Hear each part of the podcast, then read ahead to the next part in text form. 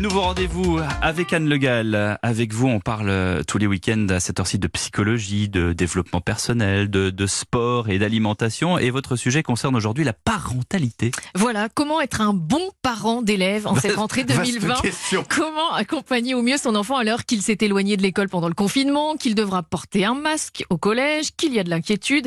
Ce sont des questions nouvelles auxquelles nous tentons de répondre ce matin. Alors, première interrogation concrète de ce nouveau parent d'élève version 2020, euh, c'est que puis-je répondre à mon enfant qui me dit qu'il n'a plus envie d'aller à l'école Ah. parce qu'après tout, le confinement c'était bien, le télétravail des parents c'était bien aussi, et puis le virus c'est dangereux. Alors, euh, bah ouais, parce qu'il y a des enfants qui ont adoré ce côté cocooning du, du confinement, et donc ça, ils appréhendent un petit peu cette rentrée. On peut leur répondre, eh bien que c'est normal d'être un peu inquiet, on a le droit d'être stressé.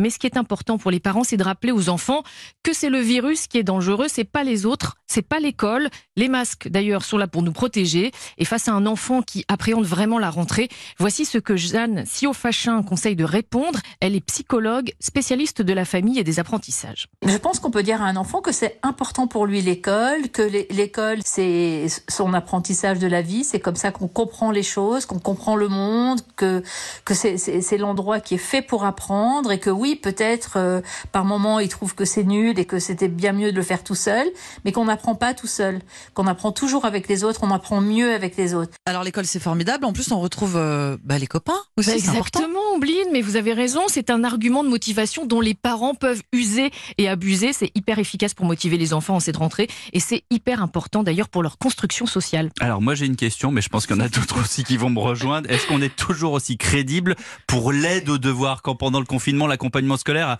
on va dire un peu été tendu hein Oui, ça sent le vécu, mais bon, avec Oui. le télétravail, ça se comprend. Et euh, franchement, il faut que les parents déculpabilisent. Ils ont fait au mieux et c'était pas mal. Les experts le disent.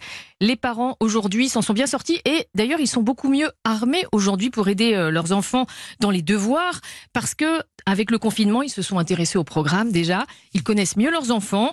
Ils savent euh, comment ils travaillent, comment ils sont autonomes, Mm. comment ils s'organisent. Ils connaissent leur logique, leur questionnement. Donc avec tout ça, aucune raison que l'aide aux devoirs soit moins efficace Eh qu'avant. ben voilà quand même des bonnes nouvelles. Merci mesdames, on se retrouve demain. À demain. À demain.